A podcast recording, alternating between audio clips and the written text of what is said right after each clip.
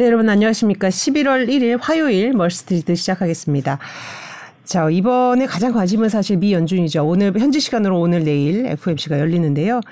그래서 이번에 어느 정도의 스텝을 취할지 관심이 모아지고 있습니다. 오늘 저희 귀한 분 모셨습니다. 연준에서 선임 이코노미스트로 10여 년간 근무하신 고려대 김진일 교수님 모시고 11월 FOMC 전망부터 두루 짚어보도록 하겠습니다. 교수님 어서 오세요. 안녕하세요. 안녕하세요. 네, 안녕하세요. 뭐 바로 질문으로 들어가도록 네. 하겠습니다. 이제 FOMC가 이제 11월, 12월 두 번 올해 두 번 나왔는데 이제 네. 0.75 퍼센트 포인트 올릴 거다 그렇게 얘기를 하는데 네. 뭐 거기에 대해서는 동의를 하십니까? 네, 뭐 일단 뭐 이틀 남았고요. 네. 우리 시간으로 그러니까 말씀하신 대로 화요일 수요일이니까 네. 현지 시간으로 수요일 날 오후 2시에 발표라니까 음. 우리 시간으로는 목요일 날 새벽, 새벽 3시에 3시. 이제 발표가 날 겁니다. 네. 네. 근데 그 근데 말씀하신 대로 뭐 아마 시장에서 예상하는 75bp 뭐 최근에는 약간의 다른 소리가 나오긴 하지만 음. 그래도 어 50bp 확률이 뭐 5%에서 10% 15% 올라갔다 뭐그 정도이지 네. 아주 그냥 많이 바뀐 것 같지는 않고요. 그러니까 앞으로 한 이틀 동안 특별한 일이 없는 이상 음. 물론 세계 뭐 우크라이나 전쟁부터 시작해서 예, 음. 뭐 우리나라뿐만 아니라 우리나라 더 큰 일이 있었지만 네. 전 세계적으로 큰 일이 언제 생길지 모르긴 하지만요. 그래도 아마 75bp 올리지 않을까 음. 그렇게 생각합니다. 말씀하시면 특히 최근에 이런 뭐 속도 조절론이라고 흔히 이제 저희가 명명을 했는데 어떤 연준의 정책 방향의 전환에 대한 기대감 네. 또 기대감에서 나오는 어떤 뭐 여러 가지 뭐 근거를 댄 네. 그런 분석 전망 이런 게 나오고 있습니다. 사실 그래서 또 얼마 전에 캐나다가 금리 인상폭을 좀 0.5로 축소를 하고 뭐 이런 것들도 다 그 기대감에 네. 맞아 떨어진다 이런 네. 해석들을 하는 것 같아요.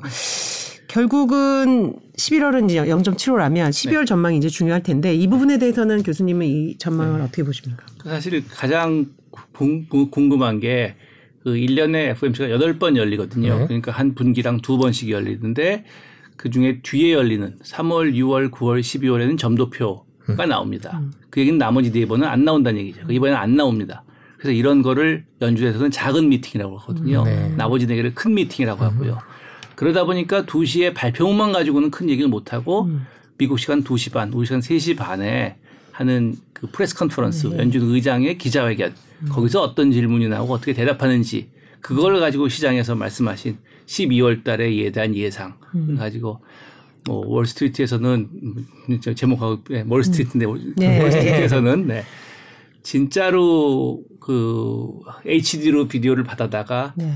뭐 여러 가지 AI에 걸고 해서 의장의 뭐 눈빛, 손, 손짓, 눈동자 움직임까지 다 해가지고 음. 예, 과연 다음이 뭘까라는 거를 한답니다. 항상 맞는 건 아니고요. 네. 그렇지만 그냥 우리가 보는 것보다는 더 아무래도 컴퓨터가 자세히 볼 수 있으니까요. 우리보다는. 네. 제일 궁금한 게 왜 이렇게 속도 조절론이 네. 최근 제가 이제 희망 섞인이라는 표현도 네. 썼습니다마는 어떤 사람은 아니다 실제 지표가 네. 지금 지표가 좀 완화되고 있다라고 얘기하는 사람도 있고 아니다 아직은 네. 뭐 가시화되지 않았다 얘기하는 사람도 있는데 왜 유- 지금 이 시점에 이렇게 어, 정책 전환에 대한 기대감이 더 커지는 거라고 보십니까? 네.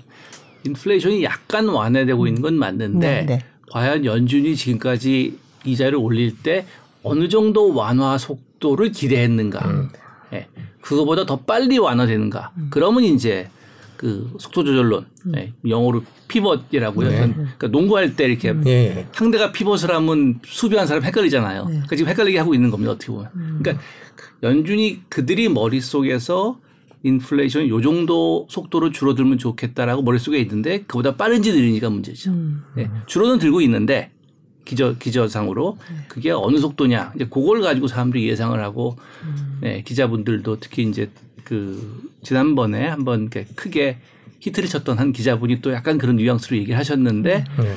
미국에서요. 근데 이번엔 또 그때랑 좀 상황이 좀 다르다 또. 지난번에는 우리나라의 묵언 기간 blackout period 되어 있기 때문에 어떤 정보를 연준에서 낼 수가 없으니까 그냥 비공식적으로 그 기자의 입을 통해서 나갔다라는 게 그 당시 말이 되는데 이번에 그 기자가 쓴 약간 속도 조절론 리포트는 그런 blackout period가 아니었거든요. 그러니까 연준이 할래면 할 수도 있어서 이번에 좀 다르지 않을까라는 게 예상인데 그거는 이제 우리나라 시간으로 목요일 날 새벽 3시 반이면 네. 네, 확인을 연, 연준의 의장의 입을 통해서 나올 것 같습니다. 전 교수님의 개인적인 견해가 그렇죠. 좀좀 궁금한데요. 그러니까 연준이 금리 인상 속도를 네. 11월까지는 0.75 네 번째지만 이런 네. 어, 자이언트 스텝을 가더라도 결국에는 어, 12월쯤에는 금리 인상 속도를 조절하지 않겠느냐라는 그런 뭐 희망 섞인 기대인데 그런 속도 조절론에 대해서 교수님께서는 어떻게 생각하십니까? 지금 미국 경제가 너무 안 좋아지니까 그래야 된다 의견들도 조금 있거든요. 그렇죠. 네. 미국 경제가 다른 나라보다는 굉장히 잘 나가고 있지만 음. 또 그들 나름대로 조금 조금씩 안 좋아지고 있거든요. 실업률이 굉장히 낮은 수준이지만 좀 올라가고 그렇기 음. 때문에 말씀하신 대로 인플레이션이 예상대로만 떨어져 준다면 그러면 이제 물론 올리는 폭 자체는 올리긴 하겠지만 폭은 좀 줄어들지 않을까. 그래서 말씀하신 75, 50, 25 이런 식으로 가는 방향으로 갈 수 있고 그래서 25가 뭐 한 번으로 끝날지 아니면 몇 번 갈지 아, 그게 이제 걱- 그 사람들의 걱정이고요. 사실 제가 더 중요한 거는 그게 제로로 된 다음에 얼마나 제로로 오래 가다가 인플레가 정말 잡혀서 본격적으로 내려갈 수가 있을까 하는 네. 그게 이제 네. 올라가는 폭은 주는데 그게 내려가는 게 언제인지 또 그것도 시장의 관심사가 되겠죠. 근데 지금은 당장 올라가는 폭을 네, 75, 50, 25. 네. 사실 뭐 50이라 그러면 과거 같으면 정말 정말 큰 거였는데 네. 요즘은 50이면 50밖에 안 돼. 그러니까 0.75를 네 번을 한 해도 유례가 거의 없을 것 없어. 같은데 거의 없었죠. 처음인가요? 그럼 처음이죠. 처음일 겁니다. 처음이죠. 아마. 네. 옛날에 뭐 25씩 음. 17번인가 13번인가 계속 한 적도 있었거든요. 네. 네. 근데 75씩 이렇게 하고 옆에 캐나다는 100하고 네. 그래서 캐나다가 아까 20 줄였다고 하는데 캐나다는 100, 75, 50으로 이렇게 줄인 거거든요. 그렇죠. 그러니까 좀 상황이 다르죠. 나라마다 상황이 조금씩 다릅니다. 그 결국에 말씀해주신 대로는 결국 이제 인플레이션에 달렸는데 뭐 연준에 오래 계셨으니까 연준이 네. 보는 인플레이션 지표들은 어떤 게 있습니까? 저희가 인플레이션 지표가 너무 많아갖고 주로 그렇죠. 어떤 식으로 참고하고 연준 안에서는 어떻게 네. 보는지 그런 게 제일 궁금하거든요. 그러니까 많은 나라에서 미국도 포함해서요 가장 그러니까 보편적으로 많이 쓰는 지수는 소비자 물가 지수 CPI라고 하는 겁니다. 그걸 어떤 식으로 계산을 하냐면 어 우리가 꼭 필요한 물건이 뭔지를 바스켓을 정한 다음에요. 그래서 뭐 물, 생수 몇 병, 사과 몇 개, 빵 몇 개. 아, 요게 필수적이다라고 하면 그거의 가격을 몇 년 동안 쫓아가는 거죠. 네. 그게 이제 소비자 물가 지수입니다. 좋은 점은 바스켓이 정해져 있으니까 빨리빨리 구할 수 있어요. 몇 개만 보면 되니까요. 그리고 비교가 쉽습니다. 대신 문제는 뭐냐면 사람들의 선호가 바뀌는 가격이 바뀌면 빵 대신에 쌀을 먹고 반대가 될 수도 있고요. 그러다 보니까 그런 소비자 물가 지수가 빨리 되고 보편적이긴 하지만 보편적인 게 무슨 말씀이냐면 정부에서 주는 많은 지출이 소비자 물가 지수에 연동이 되어 있습니다. 예, 연금이 그렇고 가장 대표적으로요. 음. 그러다 보니 관심은 많은데 아까 말씀드린 대로 가격이 비싸지면 비싼 걸 안 하고 싼 걸 소비할 텐데 소비자 물가 지수는 계속 과거에 얽매여 있는 거죠. 그러니까 조금 현, 그대로 반영이 시- 실시간으로 되지 거죠. 않는 그런 네. 문제가 있고. 네. 그러다 보니까 우리가 국민소득을 구할 때는 매년 국민소득을 구할 때 물품이 바뀌잖아요. 네. 숫자가 바뀌고요. 아, 그러니까 베스킷을 매년 새로 하자. 음. 그 해에 쓴 걸로 하자. 라고 하면 조금 더 잘 반영이 되지 않을까. 음. 라는 그런 아이디어입니다. 네. 네. 그래서 그 해에 생산된 basket을 하자라고 하는 게 이제 국민 소득 GDP 네. 계산하는 거고요. 그걸 계산할 때 부수적으로 가격이 나옵니다. 음. 예. 그 GDP라는 그 무언가 그 사투리 하면 거시기라 그러는데 우리 경제 가르칠 때요. 그거의 가격이 물가 지수고요. 음. 네. 그 물가 지수가 얼마나 빨리 올라가는가 하는 게 이제 GDP 디플레이터라고 부르는데 연준에서는 그 GDP 중에서 투자재 이런 거 빼고 소비 지출 그래서 Personal Consumption Expenditure PC라고 하는 게 네. 개인이 소비하는 것 중에서 그해 생산된 것들의 가격이 어떻게 되는지를 보는 것이 가장 음. 어, 올바르다. 라고. 아, 라고 이제 알렌 그린스펜이 네. 예, 올바 적절하다 정확한 영어 표현이 기억이 안 나는데 어프로프리셨던 것 같은데요. 네. 그게 적절하고 나는 그걸 본다라고 얘기해 그 다음부터는 연준이 보니까 다 따라보고요. 그렇죠. 그러니까 지금도 어, 언론에서 가장 많이 취급하는 것은 CPI 소비자 물가 지수이지만 연준이 점도표나 그런 데서 참고하는 그리고 실제로 하는 예상은 전부 다 PCE 인플레이션을 가지고 계산한 네. 네, 물가 성장. 네. 미디어는 코어 CPI도 이제 굉장히 또 많이들 네. 거론을 하잖아요. 네. 그 부분은 어때요? 음. 그러니까 CPI도 코어 CPI가 네. 있고 PCE도 코어 PCE가 네. 있는데요. 그거는 그, 그 베스켓에 있는 물건 중에서 어떤 것은 가격이 너무 변동이 심합니다. 가장 대표적인 게 농산물, 원자재. 그 다음에 석유 같은 네. 그런 에너지 가격이 민감하니까요. 그래서 아 그것 때문에 가격이 올라가고 내려간 거는 좀 빼고 보자라고 해서 그런 몇 가지 또 그거에 대해서 뭘 빼냐에 따라서 이제 말씀하신 대로 굉장히 많은 코어가 있습니다. 네. 하나가 있는 게 아니라 네, 코어 A, 코어 B, 코어 C 쭉 나갈 수 있거든요.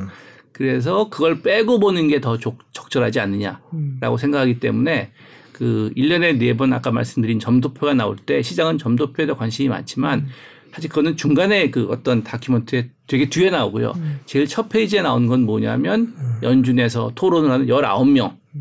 예? 그러니까 7명의 워싱턴 DC에 있는 분들, 그 12명의 지역 연준 총재. 그래서 19명이 각자 앞으로 2, 3년 동안 그리고 한 7, 8년 후에 경제가 어떻게 되는가를 예상을 해서 숫자를 냅니다. 그럼 그걸 표를 만들어 주는데요. 거기에서 이제 보여주는 게 가장 중요한 변수인 경제 성장률, 실업률, 그다음에 인플레이션을 말씀하신 대로 두 가지를 줍니다. 그래서 헤드라인 모든 것을 다 한 PC 인플레이션, 코아, 네, 코어도 농산물하고. 네, 그렇죠? 그, 그거까지 네 개를 보여주고요.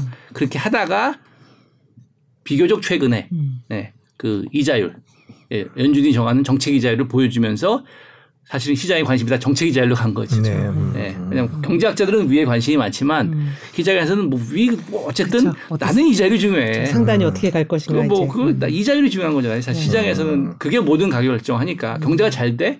그래도 얼마나 잘 되겠어. 근데 이 자율은 조금만 변하면 주식 가격이 왕창 변하니까요. 네. 그렇기 때문에 그 이자율에 지금은 관심이 갔기 때문에요. 그 당시에 도입할 때도 과연 이자율 전망을 보여줄까 말까 고민이 많았답니다. 음.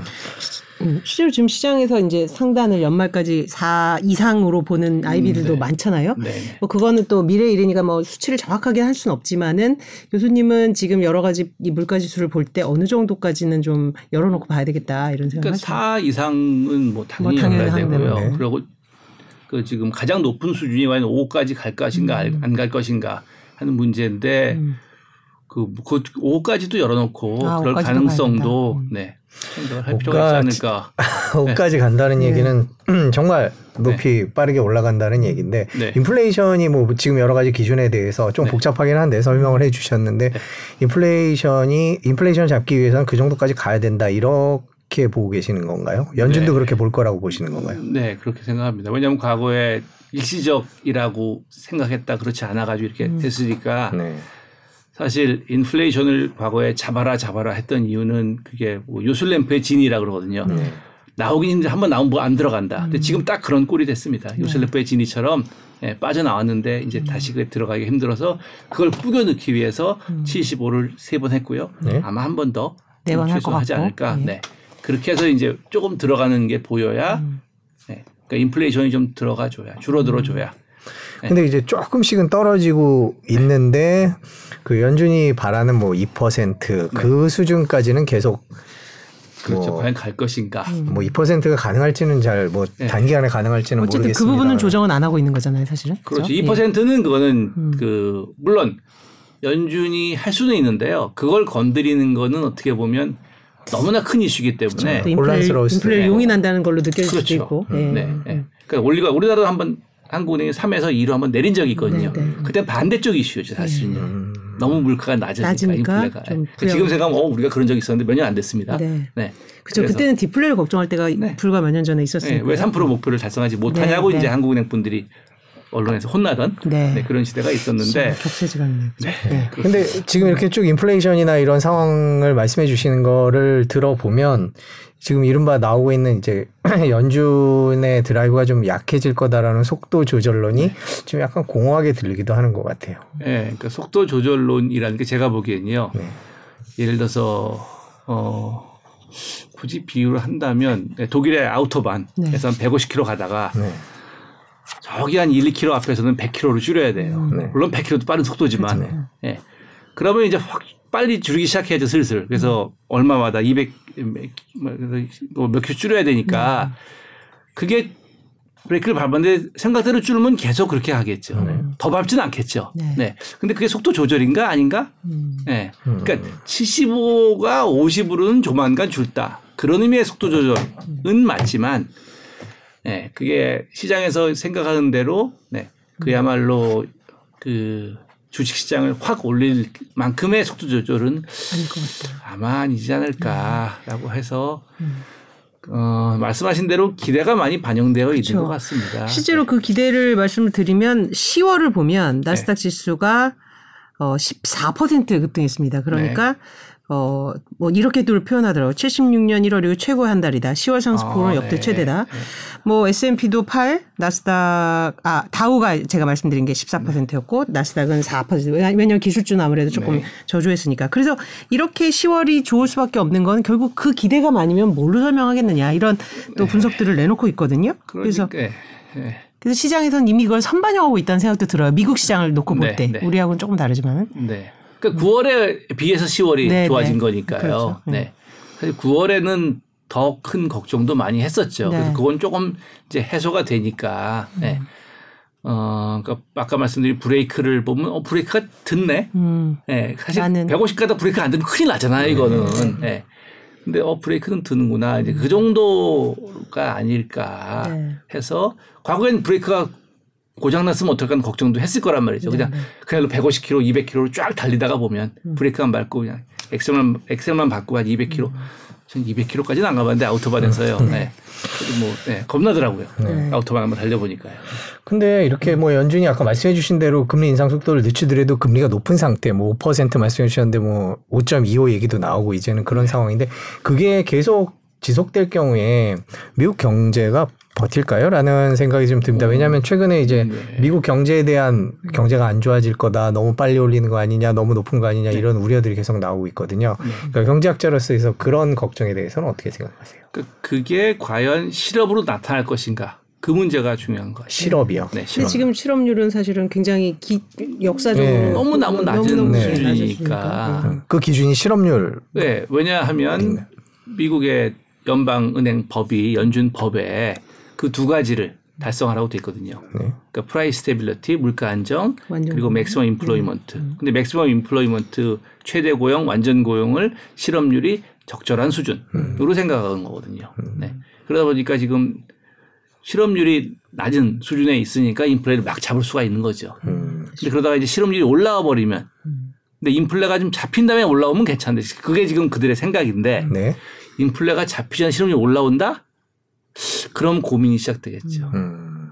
네. 우리나라에서 가계부채 고민이듯이 지금 미국은 실업률이 너무 빨리 올라와 버리면 음. 인플레가 아직 충분히 내려가지 않았는데 그러면 연준의 고민이 시작될 텐데 네. 아직은 실업률이 낮은 수준을 유지해 주니까 음. 아, 이 기회에 빨리 그냥 브레이크 밟아서 음. 일단 인플레 잡아놓고 네. 그러니까 이 기회에 빨리 잡자. 네. 음. 옆에 차 없으니까 음. 확 줄여놓는 거죠. 교수님 연준에 계셨으니까 제가 궁금한 점이 사실 press conference 요새는 진짜 뭐 실시간으로도 보면서 막 네. 분석하고 아, 그런 그리고 동시통역 그렇죠. 들리더라고요. 동시통 네, 네, 해주시고 어, 시장 참여자들이 굉장히 열정을 가지고 이제 그 파월의 입에 네. 주목을 하잖아요. 네. 근데 실제로 이제 자- 작- 작년에 이거 일시적이라는 것부터 시작해서 네. 꾸준히 이 톤이 변화해 왔고 네. 뭐 저번에는 굉장히 또 강하게 어떤 짧고 강하게 이제 그런 뭐 경고성 멘트를 날리기도 했고 그 파월의 press conference 보시면서 어떤 단어 또는 어떤 표현 이런 것들을 네. 좀 봐라 어떤 걸 좀 보시고 네. 있으십니까? 그 얼마나 네 그 결기가 있는가. 결기. 네, 음. 결 그게 이제 아까 말씀하신 대로 오늘은 내가 얘기 좀 하고 시작하겠다 음, 했을 때 있었고요. 그렇죠. 음.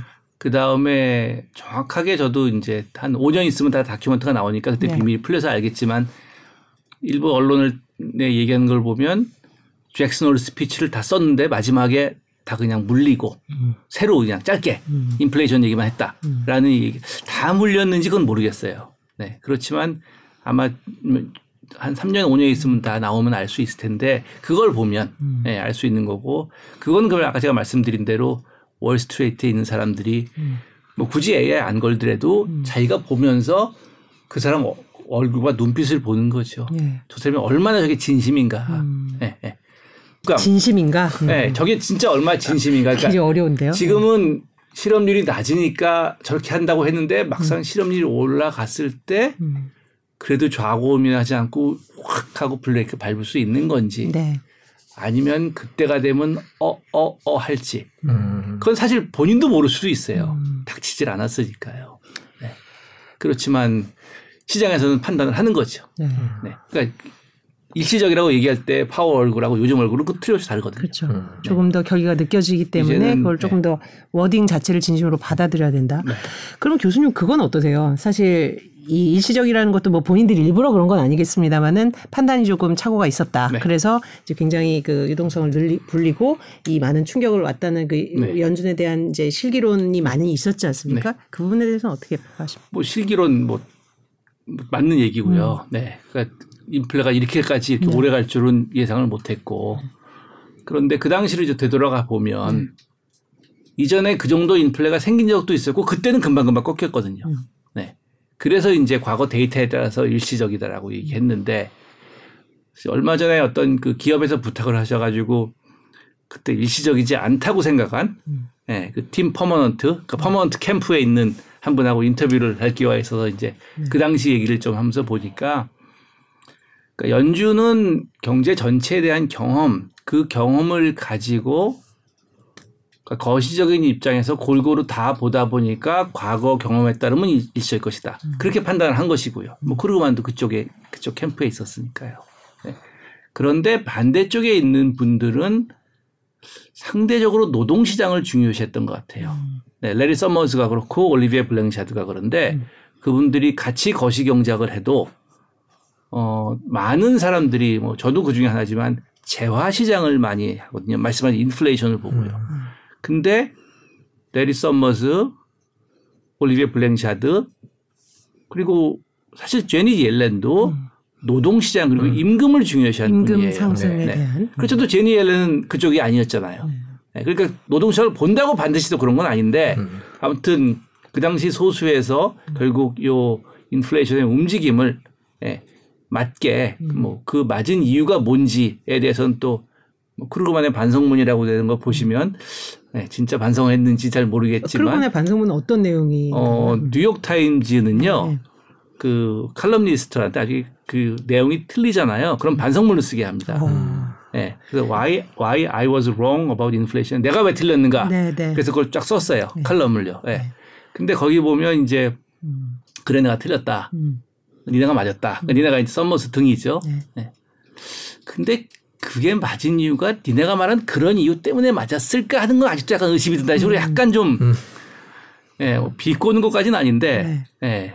그러니까 학생이 반성문을 쓰고 보면 반성문인데 선생님이 읽고 나서 끝에 보면 기분이 찝찝한 거죠. 이게 진짜 반성한 거야. 음, 네. 근데 그런 이유가 지금 말씀하신 질문처럼 경제 전체로 보면 아, 특별히 인, 인플레가 오래 갈 것 같지 않거든요. 없는데. 네.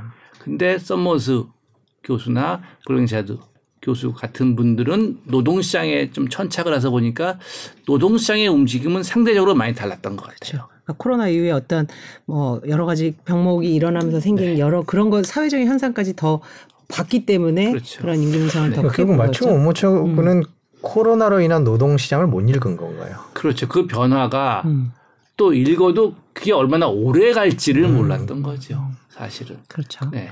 과연 사람들이 음 우리나라는 코로나 때도 방송 여기 나와서 하셨죠. 네네네. 근데 미국은 안 그랬잖아요. 네. 음. 네, CNN 보면 모든 사람이 다른 데서 음, 네, 한 명만 딱 아틀란타 음, 그 본부에 나가고 모든 사람은 자기 집에서 했거든요. 그렇죠, 다. 해. 지금은 또 다 또 마스크 안 쓰고 다 나왔지만 네, 네. 그러니까 나라마다 워낙 다른데 과연 어떻게 과연 사람들이 적응을 할까?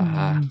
그래서 지금은 또 이제 great inflation, 대인플레이션이란 말처럼 great resignation, Resignation. 네, 대사퇴의 시대, 사이, 네, 라고 부르던데 과연 사람들이 코로나 때 그러니까 그때는 이제 일이 없어져서 그만뒀다가 그 다음에 또 일을 어, 안 해보니까 그 시장은 잘 되니까 그렇죠. 네, 돈- 미국은 주시장이 잘 되면 은퇴를 많이 합니다 실제로 음. 예, 왜냐하면 계산을 해서 아 지금 주식시장에서 내가 다 빼서 정기예금 넣고 1년에 얼마씩 얼마씩 하면 1년에 해외여행 한 번씩 가고 언제까지 먹고 살거 된다. 음. 그 생각하고 미국은 냉정하게 딱 그냥 은퇴하고 나갑니다. 그걸 많이 했죠. 그러다가 이제 주, 주식시장이 빠지면서 또 지금 안 하죠. 음. 네.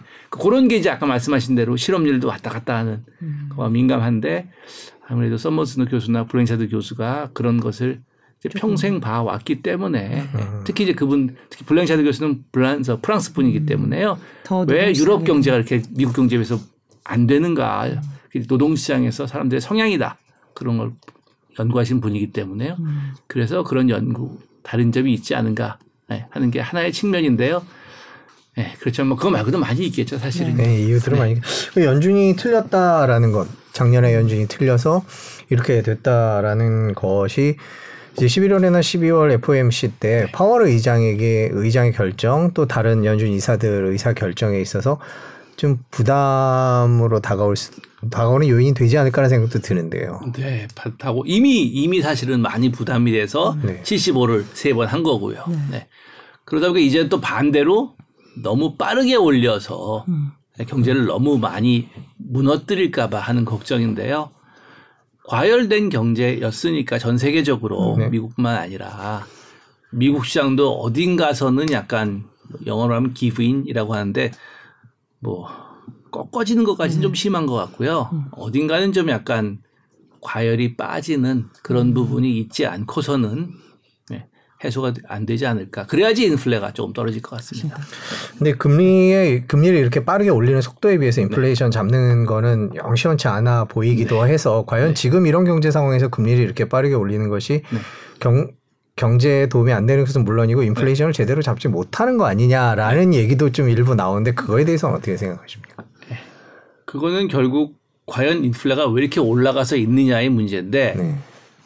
그것도 역시 우리가 뭐 크게 보면 인류가 아닌 좁게 보면 거시경제학자들이 지난 79년부터 지금까지 한 경험.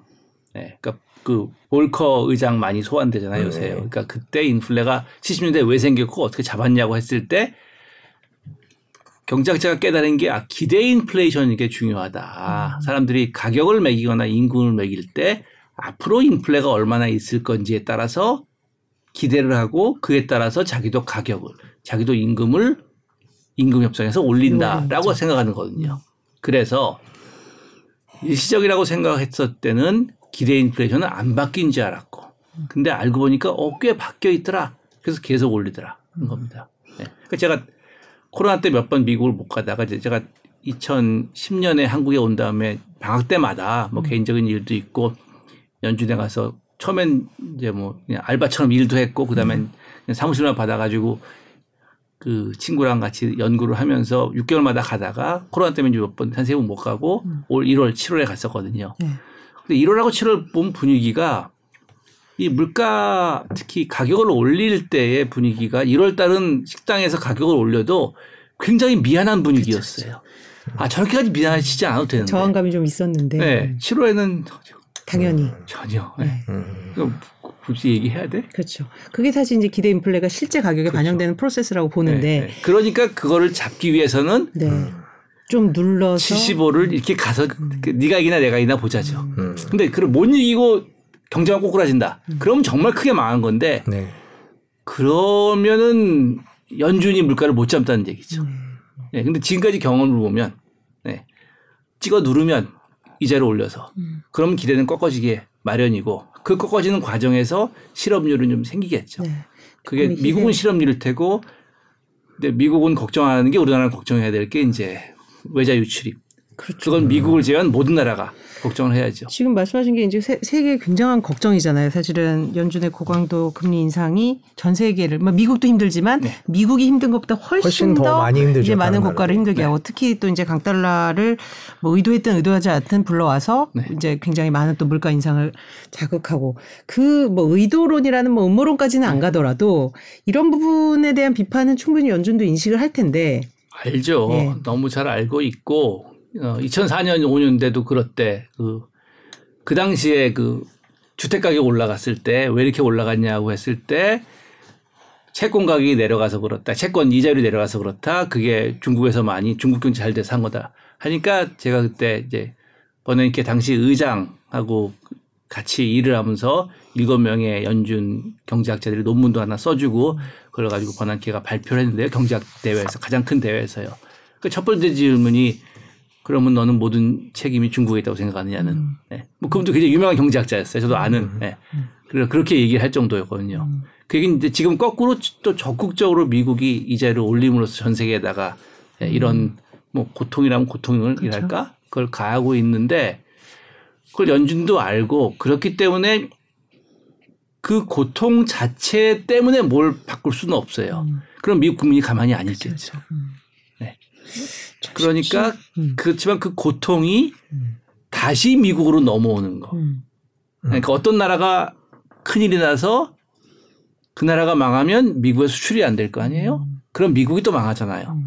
그런 건 고려를 합니다. 그렇죠.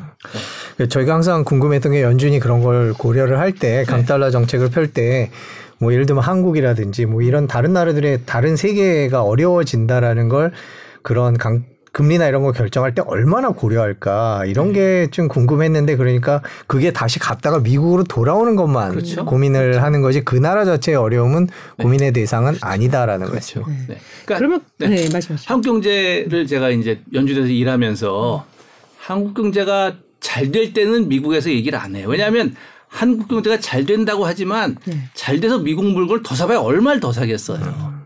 근데 한국 경제가 크게 안 좋아질 때 그렇죠. 그럴 때 또 그 한국 경제가 안 좋아지는 게 세계 금융시장에 미친 영향이 얼마일까? 음. 그건 굉장히 신경을 씁니다. 그러면 세계 금융시장이 흔들리고 그러면 미국 경제가 음. 안 좋아지거든요. 그렇기 때문에 2008년에 수합을 네, 해준 거고요. 그렇죠. 네. 그런 면에서 다- 네. 오늘 네. 우리 무역 수지 네. 7개월 연속 적자를 기록했습니다. 사실 이게 이제 수출 시장이 이제 망가지면서 일어나는 거여서 그렇죠. 네. 물론 뭐 이제 하- 뭐 미국 입장에서는 직접적으로 올 때까지 시간이 걸리겠지만 이런 왜 우리 수출이 이제 어떤 바로미터라는 얘기도 하잖아요. 사실은 신경은 쓸까요? 아, 그러면요. 그리고 또 우리나라가 워낙 그 디지털 경제가 네. 잘돼 있어서 수출 데이터가 이렇게 빨리 나오는 그렇죠, 나라가 그렇죠. 없습니다. 그 다음날 초하루에 나오잖아요. 이- 네. 네, 오늘 초하루에 나온 거잖아요. 맞습니다. 세계에 이런 네. 나라 없습니다. 네. 네. 그러니까 미국뿐만 아니라 전 세계에서 음. 예, 그전 달에 세계 경제가 얼마나 잘 움직이는지 보는 게 한국 수출. 예, 이 전 세계에다 그런 리트머스 음. 시험지를 제공하는데요.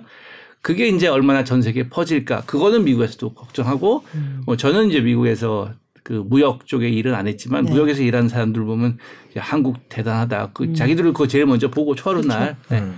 초하루만 나와준다는 게 얼마나 고마워요. 데이터 하는 사람들. 그렇죠. 우리가 이제 수출 비율이 높다 보니까 의도치 않게 전 세계 이제 수출 경기를 이제 어떻게 표현하게 된 건데 네. 저는 개인적으로 한 가지 또 궁금했던 게 우리가 지금 이제 어떤 기대, 뭐 심리 이런 얘기를 하고 있는데 연준이 여론이나 네. 어? 그런 이제 시장의 어떤 sentiment 같은 것도 고려를 하나요? 굉장히 지표 위주로 할 것 같은데.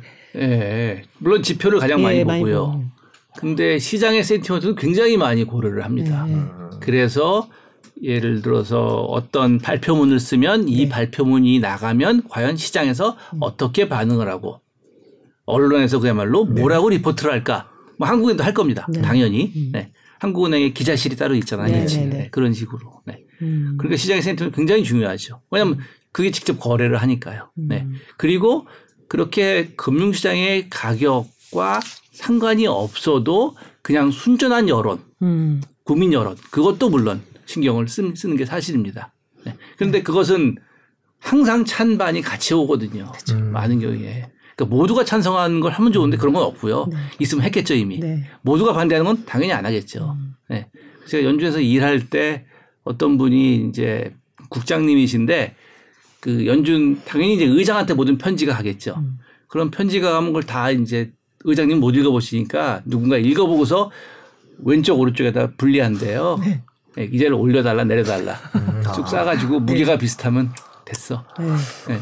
우리가 사실 지금 기재를 올리는 게 그렇죠. 음. 한국 경제에 안 좋고 이렇지만 예금하신 분들은 좋단 말이죠. 네. 그렇죠. 지금 제가, 은행으로 들어오는 돈이 엄청난 네. 그러니까요. 정기예금 마침 또 근무하실 때 네. 얘기를 해 주셔서 저희가 그럼 연준 근무하실 때 그 얘기를 좀 하면서 연준이 어떻게 돌아가는지를 지금 연준에서는 어떤 어떤 일을 주로 네. 하셨어요? 제가 한국에서 그 대학교 대학원하고 군대 뭐 짧게 갔다 온 다음에 92년에 유학 가고 96년에 처음 직장을 연준에서 잡았습니다. 음. 갈 때는 연준이 뭔지 당연히 거의 몰랐고요. 네. 그래서 96년부터 98년까지 2년 동안 처음에 일했는데요. 그때는 한국은행으로 말하면 어, 조사국 모형부. 음. 네, 그래서 경제 모형을 만들어서 그 수식 수리 모형으로 미국 경제를 이제 분석하는 네, 그런 부서에 한 2년 동안 일했는데 뭐 막내로 일했으니까 뭐 일은 했지만 뭐 짧았고요. 그다음에 98년에 이제 사정이 있어서 연준을 외국인들이 한 떠났어요. 거의 20명이요. 그래서 학교로 가서 버지니아 대학교에서 5년 가르치다가 2003년에 다시 연준으로 오게 됐습니다. 그래서 2003년부터 어, 그만둔 건 2011년인데 고려대학교 온 건 2010년입니다. 음. 그 이제 두 개 합하면 한 9년, 10년 정도가 되는데요. 다시 오시는 때는 이코노미스트로. 네, 이코노미스트로 와서 이제 중간에 하다가 한 번 승진하고 뭐 그랬, 네, 네. 됐었습니다. 음. 네. 그래서 이제 그때는 우리나라만 통화정책국 음. 거기서 통화정책 준칙 뭐 요즘 테일러 준칙이라고 많이 음. 얘기하는 네 그거 그 다음에 자연 이자율 혹은 정상 이자율 음. 음.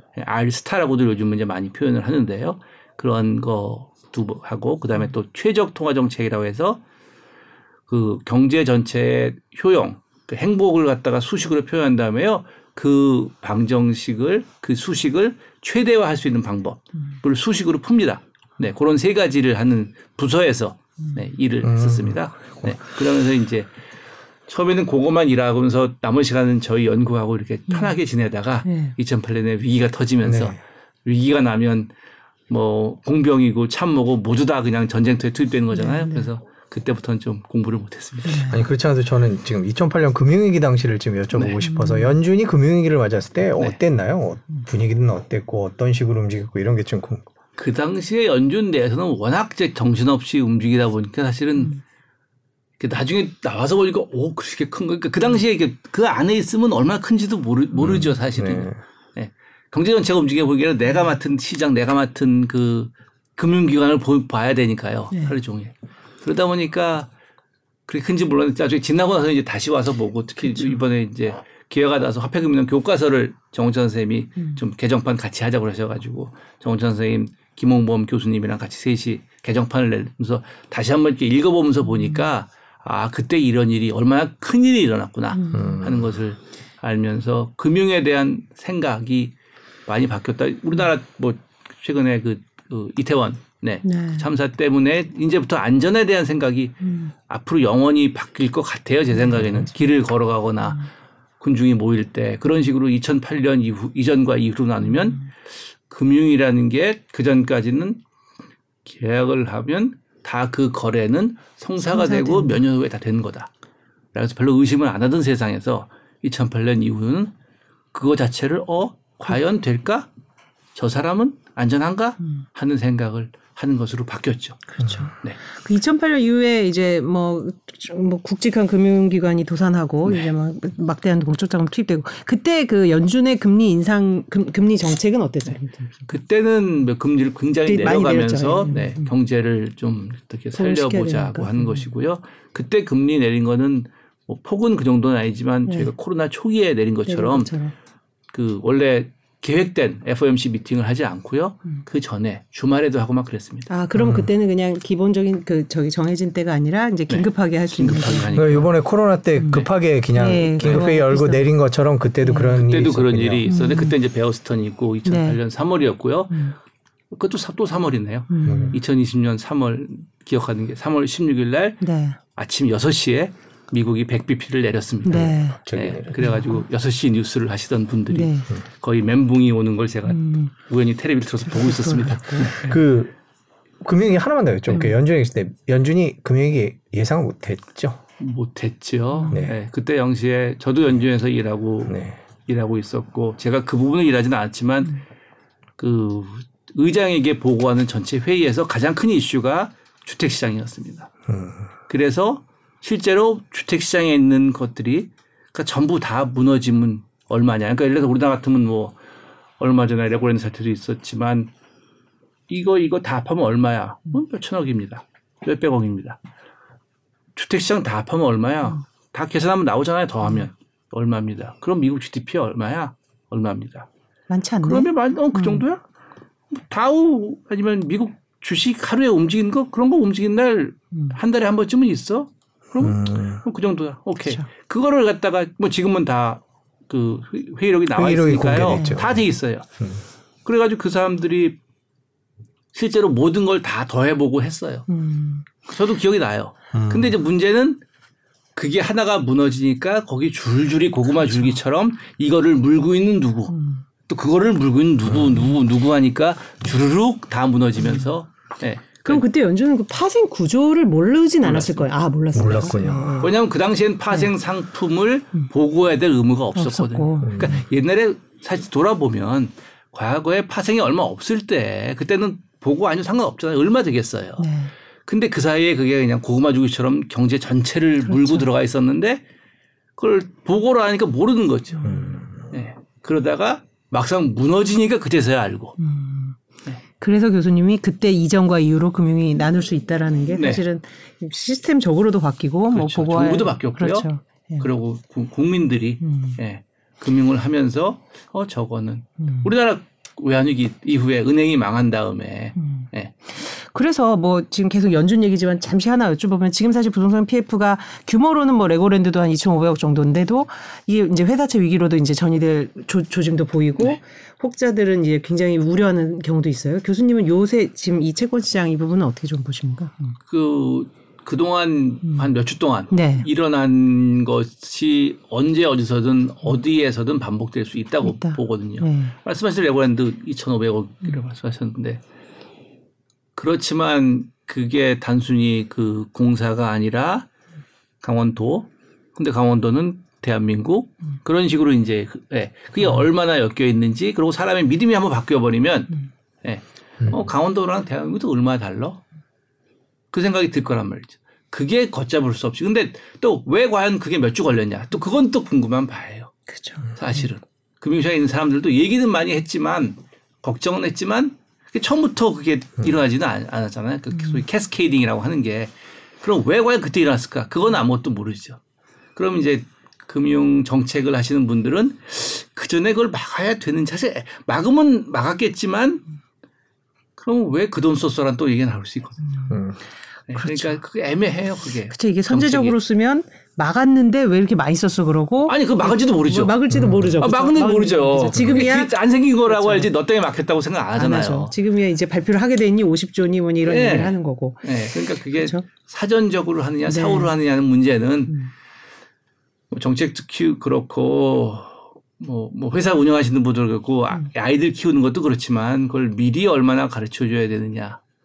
그렇다고 또 아이들 불 근처에 못 가고 뜨거운 거 못 만지게 하- 음. 하고 근처에도 못 가게 하면 나중에 큰일 날 수도 있잖아요. 음. 네, 그러니까 되지만 않게 네, 겁만 내게 그렇게 경제도 운영을 해야 되고 금융시장을 운영을 해야 되는데 그 경계선이 참 어려운 것 같습니다. 음, 그렇군요.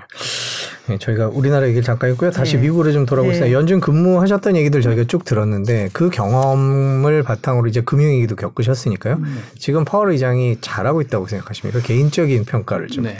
그, 어, 최근, 그러니까 지난번에 물론 뭐 아무리 95%가 음.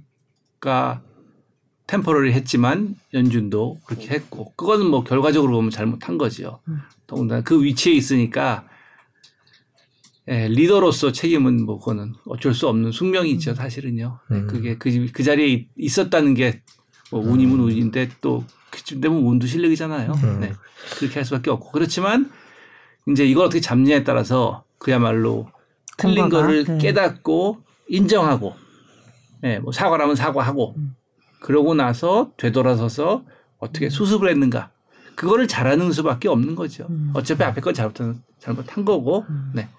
그건 또 그때 가서 뭐 청문회가 열리면 청문회가 설명할 이제 제가 음. 아까 말씀드렸던 2010년에 한 연구도 2004년에 연준이 뭐를 잘못했는지 그때 이제 버나케가 의장은 아니, 아니었지만 일곱 명 중에 한 명의 이사로 있었으니까 한번 되돌아보자 한번 차분하게 네. 그렇게 해서 연구를 해서 과연 그 주택 시장의 위기 중에 어느 정도가 음. 통화 정책, 이자율 정책의 잘못이고 음. 어느 정도가 금융 정책, 금융 감독 정책의 잘못이지 한번 알아나 보자.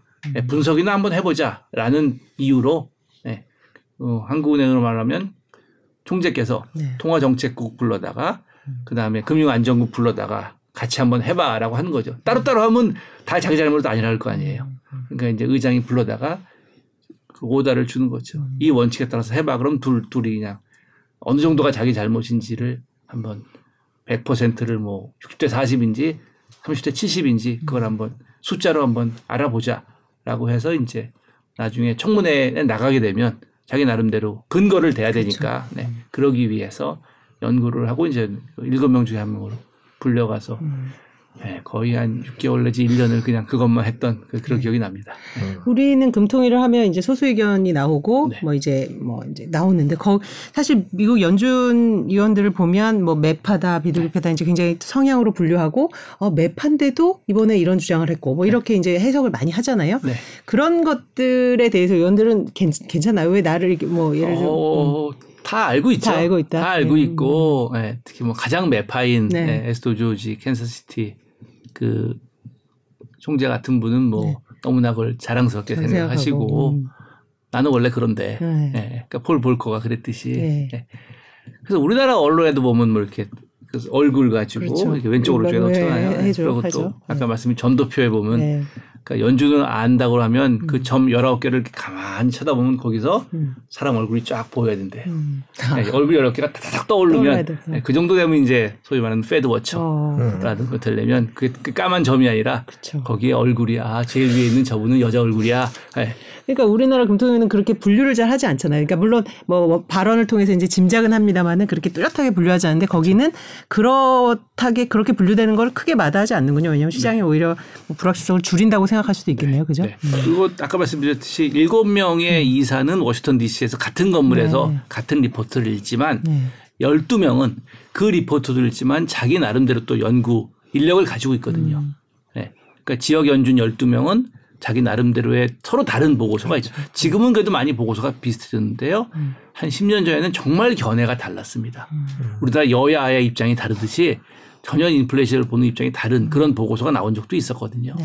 그럼 저희가 지금 일곱 명 음. 뭐 점도표 이런 얘기들을 네. 좀 어려운 얘기들을 하고 있는데 그냥 처음으로 돌아가서 좀 여쭤봐야 될것 같아요. 연준이라는 게 네. 어떤 조직이고 어떻게 이루어져 있어서 매파 나뉘고 점도표 나누고 네. 각 지역 연준이 있고 네. 어떻게 처음에 연방은행이라는 것이 생기게 됐는지 우리나라 한국은행이랑 좀 다른 것 같은데요.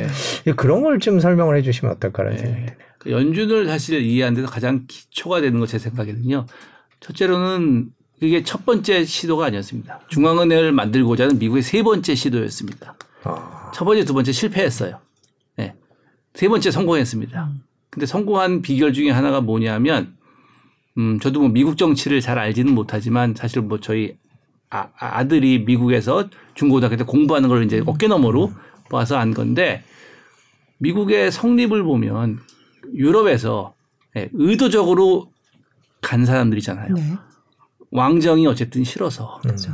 그러다 보니까 미국에서는 중앙에다 권력을 주지 않고 싶은 게 음. 아주 뼛속 깊이 깔려 있습니다. DNA예요. 연방. 그러다 보니까 중앙은행, 화폐도 화폐를 관리하는 기관도 중앙 집중적인 워싱턴 DC와 12개의 기관. 근데 12개의 기관이 산하 기관이 아니에요. 우리나라는 뭐 부산 본부 그러면 서울 산하잖아요. 근데 네. 이게 물론 더 노- 동등하진 않지만 산하는 아닙니다. 그래서 12개의 지역 연준, 뉴욕, 샌프란시스코 거기는 법적으로 완전히 민간 기관입니다. 음. 그래서 이제 한 10여 년 전에 유행했던 우리나라에서 숭호응비대 화폐 전쟁의 음모론, 유태인들의 음모론 나오는 네, 그런 사실 법적 토대는 좀 있어요. 음. 네. 그때 뭐 저도 음모라고 제가 믿는 건 아니고요. 네. 그러다 보니까 그 12명의 지역 연준 총재들은 각자 나름대로의 독립성을 가지고 그 지역에 있는 금융기관, 그러니까 뭐큰 은행이죠 일단. 네. 그래서 거기서 뽑아 뽑는 거예요. 네. 왜냐하면 그렇게 시장을 아는 사람이 조정을 해야 가장 시장을 잘 조정할 수 있다라고 미국은 믿었던 거죠. 네. 그래서 100여 년 전에 그런 방식으로 만들었습니다. 음. 그래서 토론을 할 때 워싱턴 DC에는 7명, 거기 대통령이 어 노미네이트를 하고 상원이 인준을 합니다. 그 7명과 그건 정치색이 좀 많죠. 네. 그리고 12명, 이게 지역 연준 총재에서 19명이 토론을 하고요. 그래서 투표는 다 19명이 다 하는 게 아니라 19명이 다 하면 민간이 12표잖아요. 그럼 민간이 더 많으니까 또 그건 싫어했나 봐요. 그래서 워싱턴 DC 7명은 항상 하고 12명 중에서는 물론 뉴욕 연준 총재는 항상 하고 그렇지만 다른 사람들은 2년 혹은 3년만 돌아가면서 해서 다섯 표가 나옵니다. 아, 그럼 중앙 일곱 표, 지역 연준 다- 다섯 다섯 표. 표. 대결을 할 때는요. 음. 네. 물론 대결까지는 안 가는데 네. 그래서 실제로 뭐 매파, 비둘기파라고 하는데 그렇게 쓰면서 옆에다가 올해 투표를 하는지 안 하는지도 쓸 때가 있어요. 그러니까 만약에 투표가 중요해지면. 근데, 근데 토론하다 보면 반대표가 안 나오든지 하나, 두 개, 세 개 나온 적이 아마 이- 있을 수도 있을 것 같아요. 네. 그렇지만 그래도 딱 반반 갈리고 그런 적까지는 없거든요. 경제 상황에 대해서 논의를 하다 보면 네. 그렇지만 그 투표하는 입장이 사람의 입장이 중요하니까 같이 누가 언, 언, 몇 시가 발표를 한다고 해도 투표를 하면 더 위로 올라갑니다. 음. 네, 순서에 있어서 투표 안 하면 밑으로 밀리고요. 네. 그리고 연준 그 지역 연준에서 그 총재들이 언제 은퇴하는가를 할때 네. 가능하면 투표하고 마지막에 은퇴하려고. 음. 네. 그럼 새로 들어온 사람은 2년 동안 투표 못 하다가 3년째. 그러니까 그게 자기가 이제 투표하면서 금융시장의 역할을 하는 것도 있지만 새로 들어온 사람이 바로 투표하려면 부담스럽잖아요. 그렇죠. 그러니까 2년간의 훈련 혹은 1년간의 훈련을 거쳐서 투표하는 거로 오게. 그런 식으로 이제 또 나름대로 하는데요. 그런 그 민간과 중앙 정부의 조합 그것 때문에 여러 가지 혼란이 있는 것 같습니다. 네. 네. 그렇게 토론을 하는데 연준 의장의 파워는 어느 정도 되나요? 그렇게 많은 지역 연준 의원들과 뭐또 네. 중앙에 있는 사람들이 얘기를 하면. 음, 의장이 법적으로 갖는 파워는 물론 아젠다, 그러니까 어떤 것을 하겠다고 하는 건데요. 실제로 얼마나 파워가 있냐, 그건 사람마다 많이 다릅니다. 음. 네. 음, 그린스팬은 거의 절대적인 음. 파워를 행사했고요. 네. 그 다음에 버난케는 그거를 없애기 위해서 굉장히 노력을 많이 했고, 음. 네. 그 전통이 지금까지, 음. 네. 제니 옐렌, 제롬 파울까지 이어져 오고 있는 게 음. 사실입니다. 네. 그럼 그리스판은 좀 개인 성향하고도 연관이 있는, 이제 제도가 다른 때는 아니었을 거 아닙니까? 그렇죠. 네. 개인 성향이 있고, 그 당시에 그분의 그 경제, 뭐 경제학은 모르겠지만 경제에 대한 지식, 음. 특히 데이터에 대한 지식은 그야말로 타의 추종을 음. 불허했습니다. 네. 그렇기 때문에 뭐 여러 가지 에피소드도 많이 있거든요. 사람들이 한 실수를 예를 네. 들어서 그야말로 막내 기자가 보고서가 올라가서 요약돼서 갔는데 음. 사장님이 이거 틀렸어 하고 딱 날라오면 그 막내 기자는 얼마나 어? 그 다음날 아침에 출근했더니 이거 틀렸다고 나와 있는 거예요. 숫자가 틀렸다고. 그런 몇 가지 그 전설 같은 스토리가 아, 있으니까 디테일을 다 아는구만요. 다 그냥 외우 특별히 다 외우고 계시는 거예요. 그냥 음. 그걸 보고 평생을 살아오셨기 때문에. 음. 예. 근데 그렇게 하다 보니까 어떻게 보면 글로벌 금융위기 직전에는 그 큰 흐름을 오히려 못 본 게 아니냐 또 그런 비판도 받습니다. 일장이 따 있는 거죠. 큰 흐름 보면은 디테일을 못 보고 음. 디테일 보다 보면 큰 흐름이 바뀌었을 때 못 보고 네. 그런 것 같습니다. 네, 참 연준도 어려운 조직이네요. 네. 네. 그러니까 저희가 지금 연준 얘기를 했고요. 지금 네. 시간이 너무 많이 지나서 저희가 요거 네, 분석을 좀 해야 될 것 같습니다. 저희가 네. 지금 아무래도 미국 FOMC 예. 얘기를 했는데 중간 선거 얘기를 좀 해야 될것 예. 같아요. 미국 전문가시고 아니 저희 전문가분들 중에 어떤 분이 파월도 결국 공무원 아니냐, 공무원 아니겠냐. 뭐 물론 우리나라 네. 그, 왜냐하면 이제 바이든 입장에서는 물가를 잡아야 네. 어떻게 보면 선거에서 유리한 네. 국면을 차지할 수 있는 거고 네. 그러다 보니까 그때 더 공격적으로 할 수밖에 없다라는 이제 어떤 음. 근거로 그런 말씀을 네. 해준 적이 있는데 자 그러면 지금 중간 선거 이후의 경제 아직은 물가를 완전히 잡지는 못했고 네. 뭐 지지율도 어떨지 잘 모르겠고 지금 상황이 이런데 미국 경제에 대해서 좀 중간선거 이유를 전망하신다면요? 네. 그 중간고사 중, 중간고사 예. 죄송합니다. 네. 아, 요새 중간고사 기간이죠. 네. 중간고사 채점을 하지 못해가지고요. 네. 채점을 빨리 해가지고. 네. 네. 중간 선거 이제 다음 주인데 그 하원 상원이 예상처럼 네. 그러니까 하나는 공화당이고 하나는 이제 거의 비슷하게 나올 거다라고 음. 하는데 그렇게 되면 결국은 아까 말씀하신 인플레 잡고 하는 게 네. 2년 후에 대통령 선거까지 네. 가겠죠. 네. 그때까지 과연 어떻게 민주당으로서는 실업률의 큰 상승 음. 없이 인플레를 잡아서 국민들에게 그럼 인플레를 잡는 거는 모든 사람을 조금씩 행복하게 해주는 거거든요. 그렇죠. 음. 근데 실업은 한두 명을 굉장히 불행하게 하는 겁니다. 그렇죠. 사실은 실업이라는 게 모든 사람이 월급이 100원씩 깎이는 게 아니거든요. 한두 명이 음. 네, 완전히 직업을 잃는 거니까 좀 다릅니다. 네, 그래서 정치적으로는 어떤 순간이 되면 그 트레시홀드가 커질 수 있죠. 그렇죠. 네. 그러니까 우리나라에서 지금 가계부채 얘기, 영끌 얘기하는 게 음. 아무리 숫자가 작아도 그게 사람의 문제거든요. 음. 사실은. 네. 근데 우리가 뭐 아무리 예, 그 애민 그 모든 동물을 사랑하고 모든 식물을 사랑해도 그래도 우리 인간이니까 네, 네. 사람이 다치는 거를 싫어하기 때문에 과연 실업 미국 같으면 실업 우리나라 같으면 그 가게 부채 영끌에서 문제가 터졌을 때 그걸로 눈 굽쩍 안 하고 그런 기 나지만 나는 당신의 100원을 지켜드리기 위해서 이 플레이 잡겠습니다라고 얼마나 꿋꿋하게 얘기할 수 있는 개인적인 용기 그리고 사회적으로 쌓아놓은 자본이죠. 그러니까 그동안 얼마나 파월이 믿을 만한 사람이 돼서 어 그래 우리 모두의 인플레이션으로 100원을 지켜준다고 하니까 비록 우리 이웃의 누군가가 실업이 됐지만 그게 믿고 가자 그럴 만한 비용이다라고 설득을 할 수 있는가 그냥 커뮤니케이션의 문제인 거죠. 네. 그것을 어떻게 하든지 그게 이제 진정한 테스트인데 그분이 변호사 출신이시잖아요. 그러니까 물론 이제 국민들을 설득하는 거와 판사를 설득하는 거 혹은 배심원을 설득하는 건 좀 다른 문제긴 하지만 예, 그런 쪽에서 조금 기대를 갖고 있습니다. 실업률과 인플레이션이 부딪히는 순간이 올 때는 뭘 선택할 거라고 보십니까? 지금으로서 인플레이션 선택한다고 했고 네. 네. 다수의 네. 주- 조금씩의 네. 모든 사람의 네. 100원을 도와주는 거죠. 네. 저도 그러기를 바라는데 음. 이 반대편에서 실업이 됐을 때 그 정치적인 압박 그거를 어떻게 견디냐 이겨 나가느냐 그거 하는 게 예.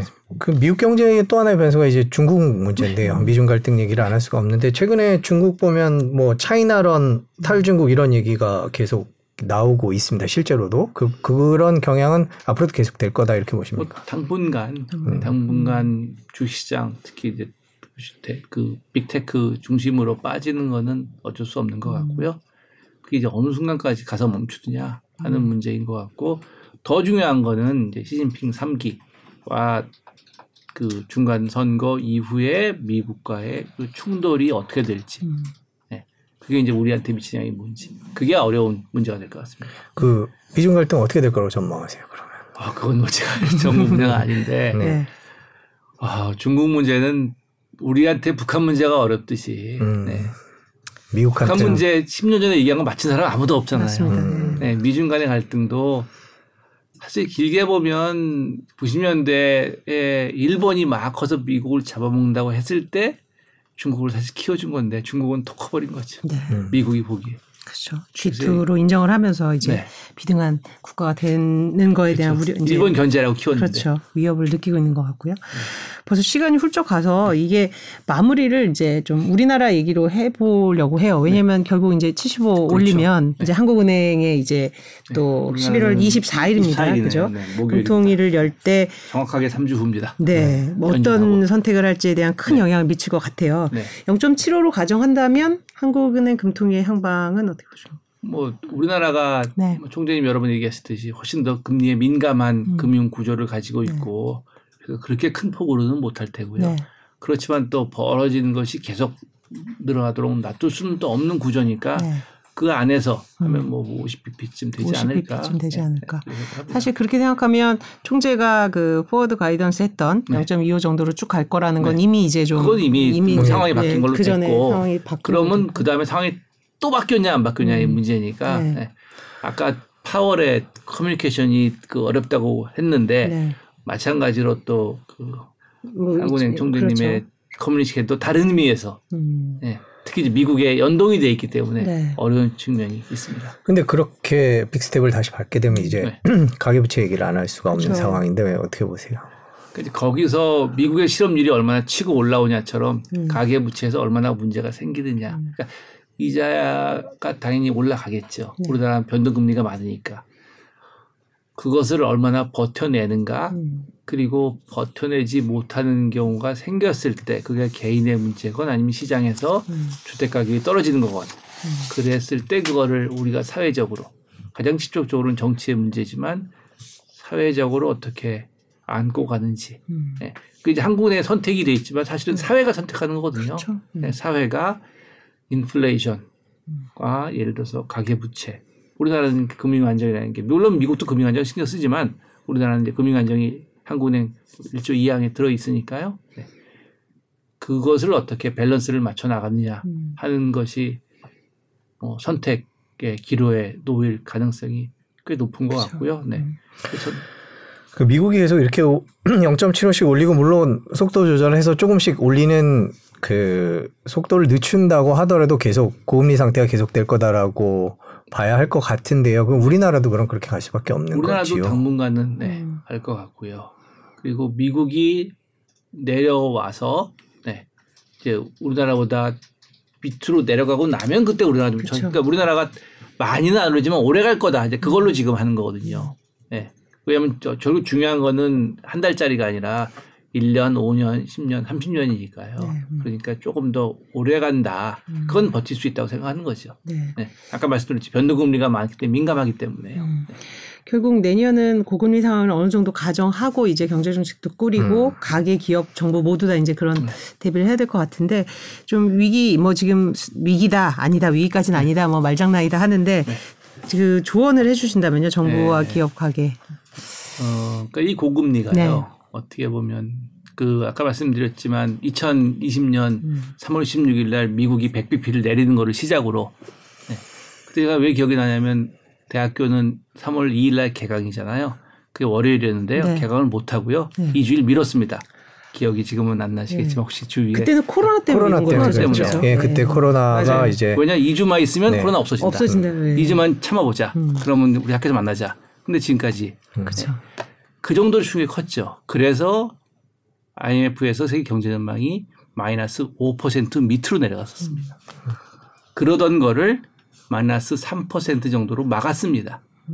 그러니까 걱정했던 것보다 거의 2%씩 포인트를 올린 거죠.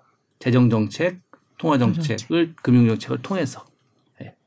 그 2%를 올리기 위해서 풀린 돈들이 지금 반격 혹은 보복을 하고 있는 거죠. 음. 네. 그렇다는 의미에서 이게 우리가 피할 수 없는 거고요. 그걸 했으면 그때도 충격이 컸겠죠. 물론 조금 덜하고 지금 조금 충격을 적게 했으면 좋았겠죠. 근데 이거 이거 충격이 없을 수 없어요. 사실 이거 없이 그때 극복이 안 됐을 테니까요. 그걸 안 했으면 지금 우리가 이만큼 또 못하고 있을 수도 있거든요. 네. 그런데 이걸 어떻게 극복하느냐, 누가 희생하느냐, 이제 그런 선택을 할 수밖에 없고 그게 정치이고 요 문제는 그런 선택을 정치가 아니라 중앙은행이라는 독립된 독립된 기관에 맡겨놓기로 세계 많은 나라들이 정한 거죠. 네. 근데 그 선택을 맡았지만 그 뼈 아픈 선택을 안 할 수 있으면 참 좋은데, 예. 그러니까 내일 시험 보는데 이게 영어 공부를 해야 되나 수학 공부를 해야 되냐. 음. 둘다 할 수 있으면 참 좋은데 영어 공부하면 수학 성적이 올라가면 참 좋을 텐데 네. 세상 그렇지가 않잖아요. 음. 그래서 그 선택을 사회가 음. 불행하지만 근데 뭐 굳이 좋게 보자면 2020년도에 그 코로나 때문에 그 암울했던 거를 이만큼 빨리 되돌렸으니까 물론 그 경제 정책보다는 당연히 방역, 백신 그분들의 역할이 훨씬 더 큰 거죠. 네. 그렇지만 경제 정책도 조금은 역할을 했고 그거에 대한 예, 비용을 그렇죠. 지금 우리가 치고 있- 치르고 있으니까 사회적으로 어떻게 비용을 그렇죠. 치를 것인가 하는 결국 그 경제의 문제인데 이제 해법에서는 사회적인 문제라든지 정치적인 또 해법을 뭐 공, 네. 저, 모색할 수밖에 없는 그런 국면이. 올 것 같습니다. 네.